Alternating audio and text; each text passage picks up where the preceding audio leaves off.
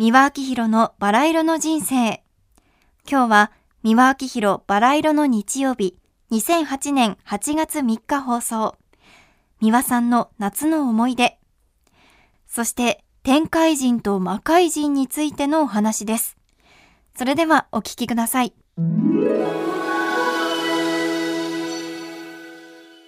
皆様おはようございます。三輪明宏のバラ色の日曜日の時間が参りました。それでは今日も番組宛てにリスナーの皆様から届きましたお便りを一部ご紹介させていただきたいと思います。皆さん、スタッフの皆さんおはようございます。もうすっかり夏本番、行楽シーズン到来ですね。我が家でもこれから海に山にと親子揃って旅行に行く準備で大忙しです。皆さんも子供の頃には夏休みにご家族で旅行やハイキングなどに行かれましたか？思い出のお話などお聞かせくだされば幸いでございます。そうですね、私ね、あの、戦争前のことですけれどもね、あの、時間がゆっくり流れてた時代でしたね。で、そしてね、車も少なかった時代なんですけれどもね、あの、ハイヤーというんでしょうかね。家族揃っての父と義母と、そして兄と私と4人でしたね。で、それで、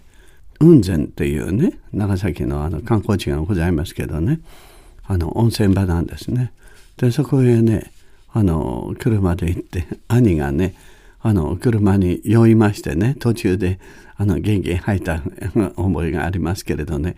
あのガソリンのねあの嫌な匂いがね懐かしいですよね。でそしてねその雲仙へ行く途中とかで雲仙がねあのなんて言うんでしょうね。あの時代っていうのはねあの峠の茶屋の話じゃないですけどね。あのそういったところ行きますとねあのラジオだけの時代でしたかね。ラジオがねあのお昼頃にね無機質なアナウンサーの声がしてましてね。でそれがとっても懐かしかったんですね。ほんであのお風呂場のねお風呂場がね昼間でねよく晴れ渡っててガラーンとしてててね桶のね音がカランコロンと音がしててねそれがお風呂場中に響きててでそして NHK のねそのアナウンスのねあの今のようにね感情をいっぱい込めてねもう暑苦しいような喋り方はしないんですね。無機質でね理性的な声でねそれがねでしかも「お前崎何ミリバール」なんて天気予報を聞いてますとね平和だなって感じがしましたね。だからそういうあの時代のアールデコの時代のつまり旅へ行った時のねその背景ですねそれは模擬海岸のところもそうでしたしねみんな何かねロマンの絵になってましたね。今はもう昔の物語でございました。今日はね、天界人と魔界人というテーマでお話をしてくれということでございますのでね、これちょっと時間が足りないと思うんですけれどもね、私はね、あの、本を出しておりましてね、その本の中に天界人、魔界人というのはしょっちゅう出てまいりますけれどもね、この世の中の人間はね、天界人と魔界人の2種類に分けられるんですね。つまり人間というのはどこから来てどこへ行くか、つまり宇宙の前のブラックホールとホワイトホールというのが最近天文学的にも発見されて話題になっておりますでしょ？それと同じなんですね。で、霊魂というのはつまり未発見の素子ではないか。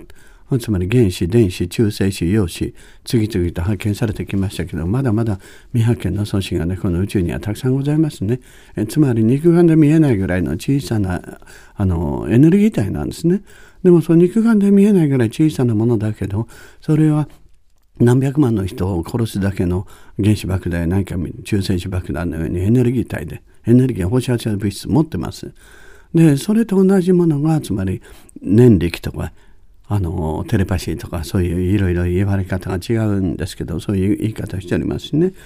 でそしてねあのそのプラスの方のエネルギー体の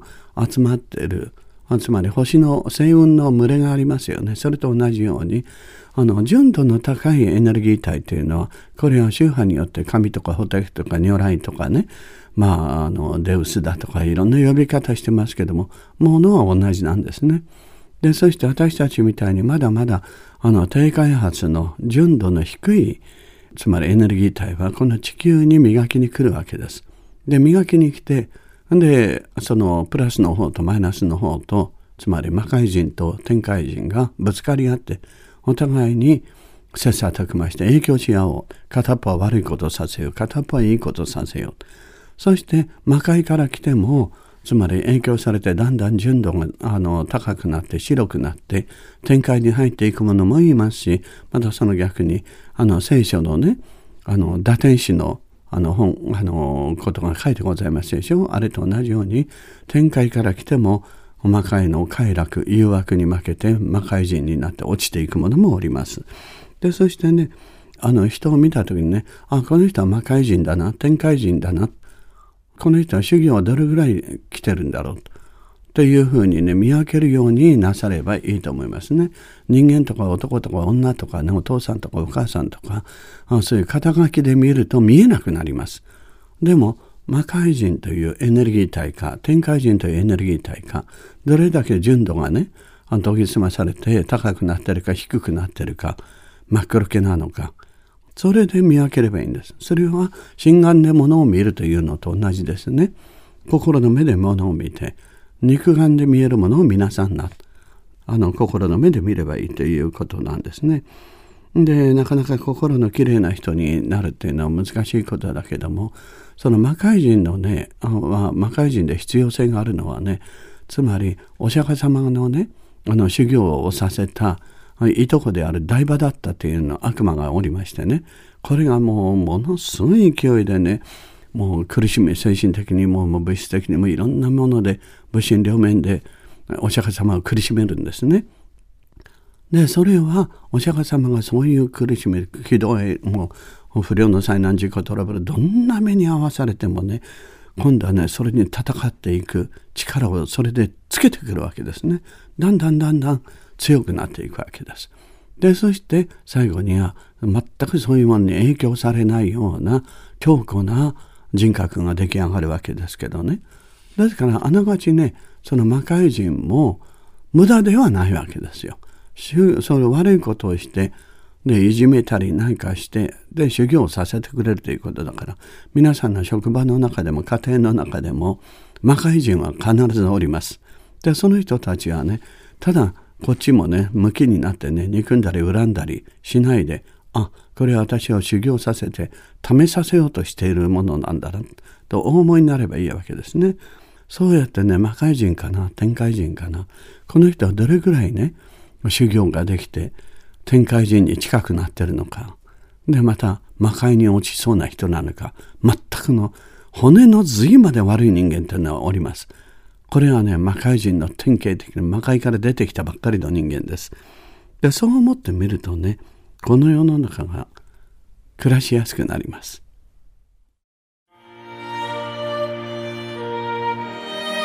三輪明宏のバラ色の人生では、リスナーの皆様から番組の感想や三輪さんへのメッセージを募集しています。メールアドレスはすべて小文字で、バラ色アットマーク tbs.co.jp バラ色の綴りは b, a, r, a, i, r, o です。たくさんのお便りお待ちしています。それではまた次回お会いしましょう。ごきげんよう。